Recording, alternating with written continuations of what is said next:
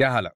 أنا مازل العتيبي وهذا بودكاست أشياء غيرتنا من إذاعة ثمانية في تغطيتنا التاريخ الاجتماعي السعودي وكيف تغير عبر السنوات أكيد أننا بنتكلم عن الشعوب الثانية عن الجاليات اللي عاشت مع السعوديين وقدمت أشياء جديدة للمجتمع. مثل تأثير الجالية الهندية على اللغة أو الجالية المصرية على الأكل. بس في جالية كانت ضمن الأكبر في السعودية فترة من الفترات نتائج عملها ملموسة اليوم بس تأثيرها الاجتماعي أقرب للصفر. في حلقة اليوم من أشياء غيرتنا العمال الكوريين. 그대여 아무 걱정하지 말아요 واكثر عماله كانت في الستينات وعفوا في السبعينات والث- وبدايه الثمانينات كانت ثالث اكثر عماله يعني كان مثل ما ذكر منصور في السبعينات والثمانينات العمال الكوريين كانوا من أكبر الجاليات في السعودية قصة وصولهم لنا بدت في 1974 كوريا الجنوبية وقتها كانت تمر بنهضة اقتصادية لكن الشركات الكورية كانت لا تزال مغمورة عالميا. ثم في 1974 فازت شركة هيونداي للبناء بعقد إنشاء مرفأ في البحرين. استنادا على مقالة في نيويورك تايمز هيونداي أنهت هالمشروع قبل موعده بأربع شهور وبجودة ممتازة. فذاع صيتهم في المنطقة وبدأوا باستلام مشاريع مختلفة في السعودية. آه، تقريبا آه، مشاريع الهاتف ومشاريع المياه ومشاريع. لاحظ إن كل وزارة مستقلة كانت وزارة الزراعه والمياه وكانت وزارة البرق والبريد والهاتف وكانت وزارة المواصلات اللي هي النقل الآن. هذه كلها كل هذه الوزارات مع وزارة قلت لك المواصلات ومع البلديات والأمانات هذه من ناحية الطرق وما الطرق. كل هذه الوزارات يعني آه، وقعت عقود مع الشركات الكورية وكذلك غير ال- ال- المباني الحكومية يعني تشييد المباني وزارة التخطيط الإس... عفوا وزارة الإسكان آه، آه، كانت اسمها وزارة الإسكان والشغال العامة. آه، كذلك يبدو أن خطوط سعودية برضو من, ناحية الصيانة ما الصيانة مو بالصيانة اللي هي الإنقاذيات والإطفائيات والأمور هذه.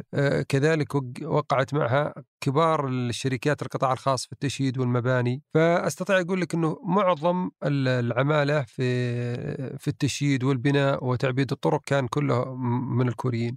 فلذلك وصل للمملكة تختلف الأرقام في من يعني يزيد الرقم في من يختلف لكن إحصائي احد الاحصائيات تقول انهم 720 ألف كوري عامل كوري ما بين عامل ومهندس و في فترة؟ مشرف آه، تقريبا على مدى من سبع سنوات إلى عشر سنوات. نعم. آه، يعني معظمها كانت في نهاية السبعينات بداية الثمانينات. أكيد طبعا هي مرهونة بالطفرة. من بين كل المشاريع مشاريع تعبيد الطرق والكهرباء والهاتف كانت هي الشيء اللي عرف المجتمع عليه. العمالة الكورية بدأت مثل ما قلنا إنه ن- تشاهد بالعين في سنة 96 76 ميلادي. عندهم راتب خاص بالعمل يعني يبدؤون من بعد صلاة الفجر بنص ساعة تلقاهم يملون الأفق. قبل صلاة المغرب بربع ساعة لا تجد لهم ركسة لا تسمع لهم ركسة ابدا ما تشوفهم ابدا. في مساكنهم وأكيد ينامون على وقت يعني صلاة العشاء مثلا وخلاص صب مع صباح الفجر تلقاهم. كأنهم يعني مبرمجين بساعة بيولوجية. مشهد شاه- شاهدوا كل من أدرك المرحلة ذيك طبعا من ظواهرهم أنهم طبعا كانوا متقنين لاعمالهم وجادين يعني في آه، منهمكين في الأعمال منصرفين عن أي أمر آخر. هذه الملاحظة ما كانت عند السعوديين بس. حتى في مقالة نيويورك تايمز اللي ذكرتها قبل شوي كانوا مدراء الأعمال في الشركات الأمريكية يستخدمون نفس الكلمات لوصف العمال الكوريين بأنهم منضبطين ومثابرين وقادرين على العمل ساعات طويلة. هذه المثابرة طبعا ما كانت قوة خارقة. في دراسة أجريت على عينة منهم كثير كانوا يشتكون من ساعات عملهم الطويلة في السعودية والبعض تعرض لإصابات من هالشغل. لكن بالنسبة لهم الهدف الوحيد من الاغتراب هو الفلوس. كانوا يجون على عقود مدتها سنة واحدة بس فيقررون أنهم ما يضيعون أي فرصة للشغل فيشتغلون 12 ساعة في اليوم 6 أيام في الأسبوع. اعتاد الناس على الكوريين لكن الحقيقة إن الكوريين يعني منعزلين ما هو مثل أي عمالة أخرى يعني ما يتشاركون مع المجتمع إلا إلا في نسب محدودة يعني. فكانوا مستقلين بذاتهم يعني بأعمالهم وأصبح لهم في كل حي أو في كل مربع من حي مو بكل مربع من حي كل حي خلينا نقول أو كل مكان هم يتواجدون فيه أص- أصبح لهم إسكانات خاصة. طبعا هي كانت عبارة عن ما أقول لك بركسات لكن إيش يسمونها هذه؟ كرفانات. غطى ال- الغرف اللي بالكرفان هذه مفرغة على أرض مساحة واسعة وأكواخ كذا أكواخ من ال- الألمنيوم. وكانت مرتبة حقيقة وفيها وفيها وسائل السكنة يعني فيها المطابخ وفيها الدورات الله يعزكم المياه وفيها الغرف النوم فيها فكانت مجهزة. وبالرغم من أن طريقة الحياة هذه ما هي الأفضل إلا أن عدد ما هو بسيط من العمال الكوريين تأقلموا بسرعة. غالبا لأن ثلثينهم كانوا جنود سابقين في الحرب الكورية. المعلومة مذكورة في إحدى الكتب لكنها كانت واضحة يوم زار الرئيس الكوري السعودية في 1980 بعد لقائه مع الملك خالد الله يرحمه زار عدة أماكن يعملون فيها الكوريين وعدد منهم كانوا يضربون للتحية العسكرية قبل يسلمون عليه. لكن بالرغم من هالانضباط العسكري كان ضروري أنهم بيحاولون يرفهون عن نفسهم في مجمعاتهم السكنية. كانت الشركة تنظم لهم فعاليات من فترة للثانية أو تعرض لهم فيلم في كل نهاية أسبوع. بعضهم ذكروا أنهم كانوا يقامرون. لكن من جديد الأغلبية كانوا حريصين جدا على الفلوس. فكان من النشاطات الاجتماعية هي الجمعيات. قطة شهرية يأخذها في كل شهر واحد منهم ويحولها لأهله. اضف إلى هذا إنهم آه، يعني هم كانوا آه، إذا احتكوا في الأطفال أو الشباب فيمازحونه يسووا ألعاب يسووا أشياء غريبة هم حرفيين يعني آه، يبدو إن الشخصية الشرقية كلها إنه إذا استلم عمل يتق... يحاول يتقنه بأي شيء وكانوا حرفيين يحبون العمل اليدوي يعني. فكانوا يعملوا للاطفال الصغار النبالات النبيطات هذه يعملوا الدنينة أول كانت يعملوا لهم ألعاب يسوون لهم ف أضف إلى هذا إنهم يختزلون بعض الالعاب اللي يلعبوها الأطفال كذا مثلا يبون كورة يسوون لهم زي كورة كذا. بس للأسف الأطفال ما كانوا متقبلين هالمبادرات. إذا أنت سمعت حلقاتنا الأولى فغالبا إنك تعرف وش اللي جاي لكن بعد الفاصل.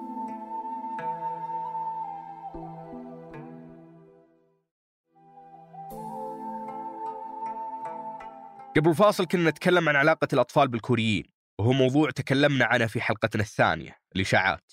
ظهرت ظواهر آه، بالمجتمع إنه والله كانت الشرقيين هذول أو الكوريين على وجه التحديد إنهم كانوا يعني يأكلون الاطفال مثلا.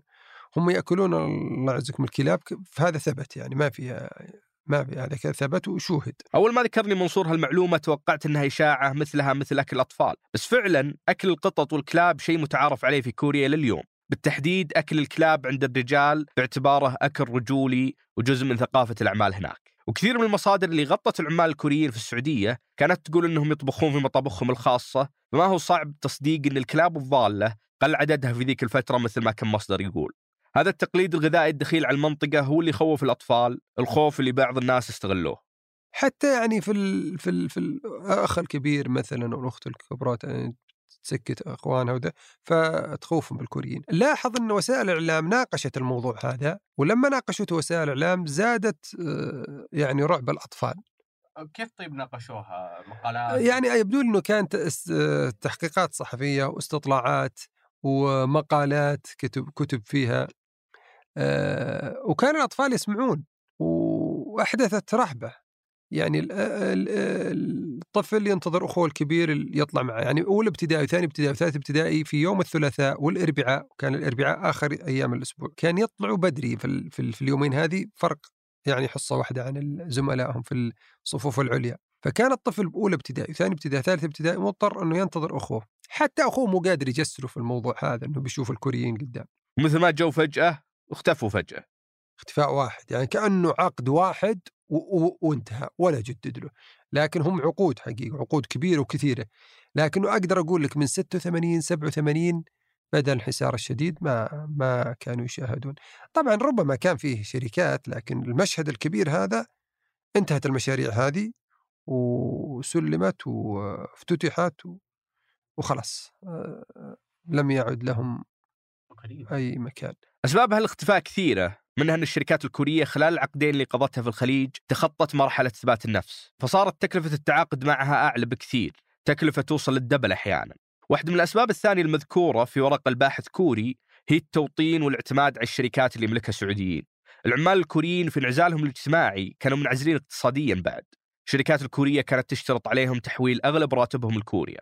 وبالتالي كل المبالغ المصروفة على هالمشاريع كانت تطلع برا البلد. فكان ضروري الاعتماد على شركات أصحابها على الأقل بيصرفون أرباحهم محليا. فجت شركات المقاولات السعودية. الشركات اللي كان أسهل لها إنها تلقى اليد العاملة في باكستان ومصر وغيرها من الجنسيات اللي تولت أعمال البناء في السعودية لاحقا.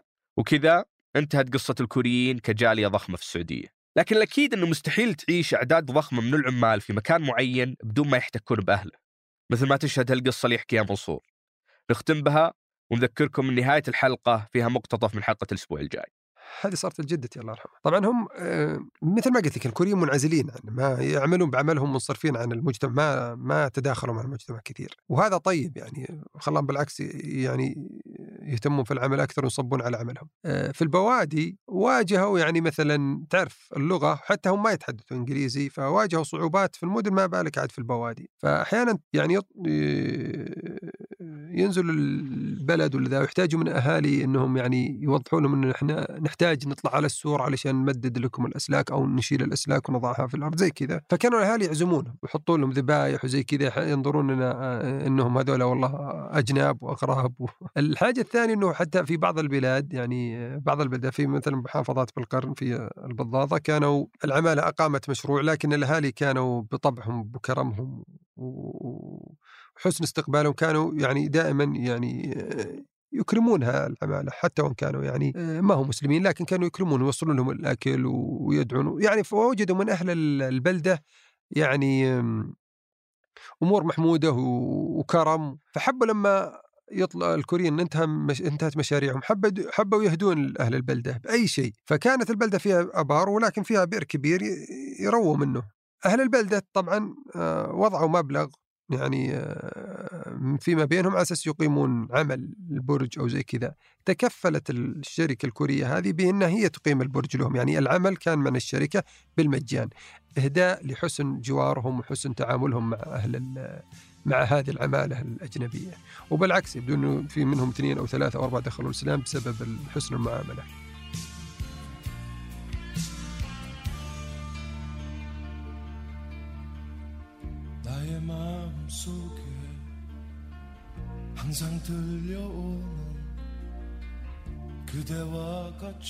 هذه الحلقة من بحث وإعداد الرائع منصور العساف. أنتجتها أنا مازن العتيبي. ساهم في بحثها أحمد الحافي. هندسة صوتيا وحررها عبد الله المالكي. فرغها على الموقع شذا محمد. صمم غلافها لينا عامر. وأشرف على إنتاجها فايز المطيري سحر سليمان. والمنعزل اقتصاديا ثمود محفوظ